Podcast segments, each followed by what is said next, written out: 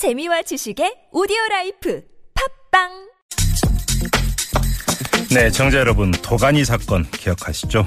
이 광주 인화학교에서 일부 교직원들이 장애 학생들을 성폭행하는 등 학대한 사실이 공개가 됐고요. 전 국민의 공분을 샀던 사건입니다. 이 사건은 2011년에 영화 도가니로 만들어지기도 했었죠. 그런데 이 도가니 사건의 피해자 가운데 일부가 다른 시설로 옮겼는데 또 그곳에서도 폭행과 학대를 당했다고 합니다. 정말 기막힐 노릇인데요. 자, 이 문제 두 분 차례로 연결해서 자세히 짚어보겠습니다. 자, 먼저 가교 행복 빌라 셧다운 대책위원회의 도연 활동가 연결합니다. 여보세요. 네, 안녕하세요. 예, 안녕하세요. 가교 행복 빌라 셧다운 대책이라고 지금 제가 소개를 해드렸는데요. 예, 예. 이 가교 행복 빌라가 바로 그 시설 이름입니까? 예, 맞습니다. 예. 자, 그러면 이 시설에 그 이전 그 도가니 사건 피해자 가운데 몇 분이나 여기에 계시던 거예요? 현재 30인설이고 네. 그 가운데 19분이 인화원에서 전원 되신 분들이세요. 아, 인하학교에다가 이 가교 행복빌라로 옮긴 분이 19명이다. 네네. 예. 주로 이분들이 이제 연고가 없는 분들이라고 하던데 맞나요? 예, 맞습니다. 무연고자 분들이시고요. 예. 19분 모두, 예. 아, 그렇군요. 자, 여기서 무슨 일이 있었던 겁니까? 어, 시설장에, 어, 적절한 지원을 받지 못했다라는 예. 것이고, 예. 어, 대표 이사에 의한 폭행, 음흠. 어, 현재 수사 중인 사안인데요. 예. 음, 폭행이 있었고 그 다음에 곰팡이가 선 빵을 지급을 받는다거나 아니면 예. 그 자신이 가지고 있었던 금전 건데 적금이나 아니면 그 매월 지급이 되는 장애 연금이나 수당 같은 이런 금전들을 임의로 그 사용되는 아. 그런 일들이 있었던 거고요. 예. 어, 약물과 관련해서는 이제 의사의 처방이 있어야 하는 약물인데 예. 어, 의사의 처방 없이 이렇게 그 어, 복용하게 된다거나 뭐 이런 어허. 일들도 있었습니다. 이런 일들이 그러면 조사를 통해서 밝혀진 거예요?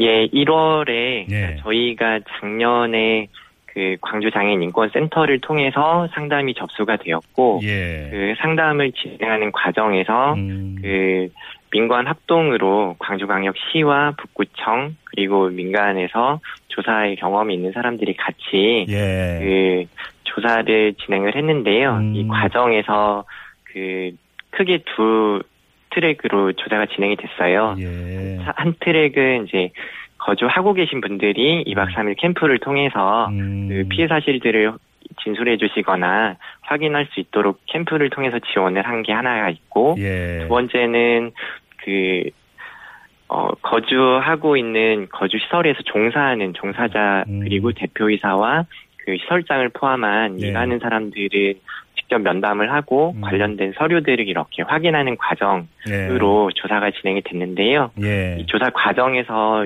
그 상담에서 확인됐던 내용들이 좀 있습니다. 그러면 이 시설 관계자들도 이 같은 조사 내용을 인정을 했습니까? 어, 일부 인정한 부분들이 있는 것으로 알고 있는데 예. 그 조사 내용과 관련해서는 제가 정확하게 알고 있거나 음. 예, 접할 수 있는 위치가 아니어서 예, 예. 그래요. 아무튼 이 도가니 사건이 이제 세상에 공개된 것도 이제 그러니까 그 몇 년이 지났고요. 네네 이 피해자분들이 이제 이 시설로 옮긴 것도 이제 몇 년이 지난 것 아니겠습니까? 예 예 그렇습니다. 자, 그런데 그러면 이 사건이 처음으로 알려지게 된 이 새로운 시설에서도 이런 일이 있었다는 게 처음으로 알려진 게 된 게 어떤 계기로 알려지게 된 거예요? 어, 말씀드렸던 것처럼 네. 작년에 그 인권센터에서 이렇게 상담을 접수하게 된 것이고요. 예. 그래서 인지된 시점은 어, 작년 가을 정도라고 보시면 아, 될것 같고 처음에 알려진 게 작년 가을. 예, 예. 그리고 공개적으로 이런 일들이 있었고 이런 처분이 있었다라고 예. 이렇게 그 공개된 것은 광주광역시에서 음. 올해 3월 8일 날 예. 어, 이런 이런 어, 모 시설에서 있었던 인권 침해 등등의 사, 사건 때문에 예. 시설장 교체와 대표이사 해임 명령을 내렸다라는 이 보도 자료를 통해서 음흠. 공개적으로 알려지게 됐습니다. 어허, 참. 그나저나 그러면 이 그 피해자분들은 지금 어떤 상태예요? 일단 어, 좀 불안하신 상태로 생각하시면 좋을 것 같은데요. 예. 왜냐하면 그 과거에 인화원이 폐쇄되는 과정에서 네. 그 조사가 진행이 되고 이렇게 경험들이 좀 있으신 분들이어서 예. 이렇게 외부에서 이렇게 그 사람들이 와가지고 조사를 하거나 음. 아니면 조사를 전후로 해서 그 시설 관계자들이 어, 이야기하는 것들 음흠. 어, 이런 경험들이 그 불안함을 되게 크게 만드는 일이거든요. 예. 그래서 어, 편안한 상태는 당연히 아니고 음. 어, 좀 불안정하거나 불안하실 것 이라고 생각하는 게 예. 맞을 것 같습니다. 알겠습니다. 아무튼 그 이 시설로 옮긴 분이 19명이라고 했잖아요. 그러면 네네. 그 이제 그 여기로 안 옮긴 분들은 지금 어디서 어떻게 지내고 계시는지 파악이 좀 됩니까? 아, 예, 과거에 그 인화원이 그 폐쇄되면서 예. 전원하신 분들은 크게 이곳을 포함해서 세 개의 시설로 전원이 되셨는데요. 예, 예. 다른 두 곳의 시설의 경우에는 음. 지역에서 그, 게- 꽤 괜찮은 시설이다. 예. 그리고 시설장이 꽤, 뭐, 이렇게 시설에서 생활하시는 분들을 음. 많이 이렇게 지원하려고 하는 시설이다라는 평이 있는 곳으로 예. 전원을 하신, 예, 상황입니다. 지금 두곳 시설에서 어떻게 지내시는지는 걱정 안 해도 된다 이런 말씀으로 이해를 해도 되는 거죠. 예, 뭐, 공개적으로 이렇게 드러난 사실이 있거나 그런 건 아니고, 예. 상대적으로 외부 프로그램이 많고, 외부인들의 음. 접근이 용이한 곳이어서, 네. 크게 걱정하지는 않아도 될 것 같습니다. 그러면 그 19분은 아직은 그러면 계속 이 가교 행복별 이 시설에 계속 계시는 거고요. 네네. 현재 상태는 예, 예. 알겠습니다. 자, 말씀 여기까지 드릴게요. 고맙습니다. 예, 고맙습니다. 네, 지금까지 가교 행복빌라 셧다운 대책위원회 도연 활동가와 말씀 나눴고요. 이어서 한 분 더 연결하겠습니다. 이 도가니 사건 때부터 계속 이 법률 자문 등의 어떤 도움을 주고 계신 변호사인데요. 공익인권법 재단 공감의 염형국 변호사 전화 연결합니다. 여보세요. 예, 여보세요? 예, 안녕하세요, 변호사님. 예, 안녕하세요. 변호사님 지금 이 그 19명이 다른 시설로 옮겼는데 여기서도 지금 학대, 폭행이 있었다는 사실 지금 뭐 알려져서 충격인데요. 예, 예. 변호사님 언제 이 사실을 처음으로 접하셨어요? 어, 아까 말씀 잠시 나누셨던 예. 다운 대책위원회에서 음, 이제 서울에 올라오셔서 네. 변호인들하고 그 당시 이제 도관이 지원했던 변호사들하고 음흠. 대책 법률적으로 어떻게 대응할지 조금 대책회의를 진행했었고요. 예. 그때 이제 이러한 사건을 자세히 접하게 됐습니다. 아니 근데 좀 어떻게 이런 일이 이렇게 반복이 될 수가 있는 걸까요? 예, 사실은 이제 지난 2011년도에 인하학교에서 이제 엄청난 인권 침해 사태가 발생을 했을 때 예. 이분들이 이제 다른 곳으로 전원하면 음. 이런 일을 다시는 당하지 않겠다라고 이제 그나마 안심을 했었는데 예. 이런 일이 또 한 6년 만에 다시 이제 터지다 보니까 그러니까요. 조금 이제 죄송하기도 하고 음. 너무 좀 안타깝고 이제 이런 복잡한 마음이 듭니다. 이게 지금 그러면 당국의 관리 감독이 제대로 이루어졌는가 이 문제 지금 그 당연히 따져봐야 되는 거 아닌가요?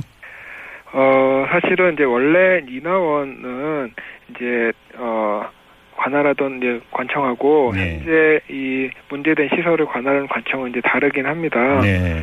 그런데 어, 저는 이제 근본적인 문제점은 음. 관리 감독이 잘 안 된다라는 문제점도 있는데 예. 사실은 이제 직접적으로 이 시설을 운영하는 자들이 이 법인이잖아요. 네네. 이제 법인이 이제 자신의 이제 시- 산하 시설을 이제 사적인 이제 소유물로 생각하는 것이 아. 가장 큰 인권 침해 문제가 아닐까 싶습니다. 그렇죠. 예. 자, 그 러면 지금 어, 당국에서는 이 시설 이사장에 대한 해임 통보 그리고 네. 시설장에 대한 교체 통보 이걸 했다고 하고 예 예. 이 이사장과 시설장에 대해서 청문회가 내일 모레는 24일에 있을 예정이라고 하던데 예. 자, 일단 이거부터 좀 여쭤볼게요. 청문회는 왜 열리게 되는 거지? 진상조사 차원입니까? 어 우선 행정절차법에 따라서 네. 이제 행정 처분이 내려지는 경우에요. 예. 어, 이런 당사자들에 대해서 진술 기회를 이제 부여를 하도록 하고 있습니다. 네. 그래서 법상 이제 당연히 이제 부여되는 그런 절차이고 음, 음. 어, 이런 절차를 거쳐야만 이제 최종 처분이 내려질 수가 있습니다. 예, 그럼 청문 절차 이후에 좀더 구체적인 어떤 행정 조치가 내려질 수도 있다 이렇게 이해가 되는데 어떤 조치가 있을 수가 있을까요? 실은 이제 일단은 뭐 해임 통보나 이사장 해임 통보나 시설장 교체 통보는 예. 정식 행정 처분은 아니고 이제 행정 처분을 하겠다는 예고 이제 행정 예고이고요. 아, 예. 예, 그런 청문 절차를 거쳐서 정식적인 이제 행정 처분이 이루어지게 되는데 네. 그럼 뭐 사실관계에 따라서 뭐 음. 사실이 이제 그 당사자의 진술에 네, 따라서 네. 이제 조금 이제 왜곡이 됐다라고 하면 이제 행정 처분을 하지 않을 수도 있고요. 예. 혹은 이제 조금 더 이제 어 중한 처분이 내려져야 된다라고 하면 또 중한 처분이 내려지기도 합니다. 예. 이건 이제 광주 관객시나 북구청의 경우고 네네. 지금 보도에 따르면 또 국가인권위원회에서도 조사를 하고 있다고 하는데 예예. 자 인권위에서는 그럼 어떤 조치를 내놓을 수가 있는 겁니까?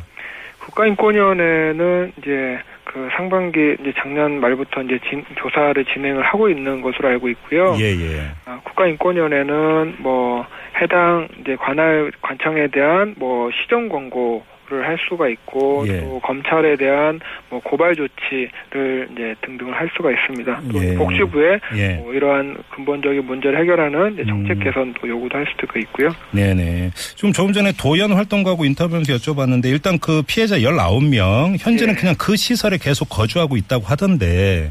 그럴 수밖에 없는 겁니까? 어 실은 본인들이 원하면 네. 뭐 시설에 나오실 수도 있는데 예. 일단은 무연고인 분들이어서 사실은 이 예, 시설에 이제 그러니까요. 갈 곳이 없는 게 이제 일단 문제고요. 다른 시설로 옮기기에는 또 그 시설에 그 정원이 있어서 이런 문제가 있는 건가요? 그렇기도 한데 실은 이분들이 이제 인하원에서 네. 가혹한 인권 침해를 당하고 이제 그걸 피해서 이 시설로 옮기셨는데 또 인권 침해가 발생한 거잖아요. 예, 예. 그래서 다른 시설로 옮기었을 때 이러한 인권 침해가 발생하지 않으라는 법이 또 없어서 참. 그런 것에 대한 좀 불안감도 또 두려움도 크신 것 같습니다. 아, 그렇군요. 지금 그 변호사님께서 조금 전에 지적을 해 주셨는데 문제는 예. 이 사회복지법인 운영에 이제 근본적인 문제가 있다고 지적을 해 주셨잖아요. 예 예. 이거 어떻게 잡을 수가 있을까요? 이걸 바로 잡을 수 있는 방법이 뭘까요?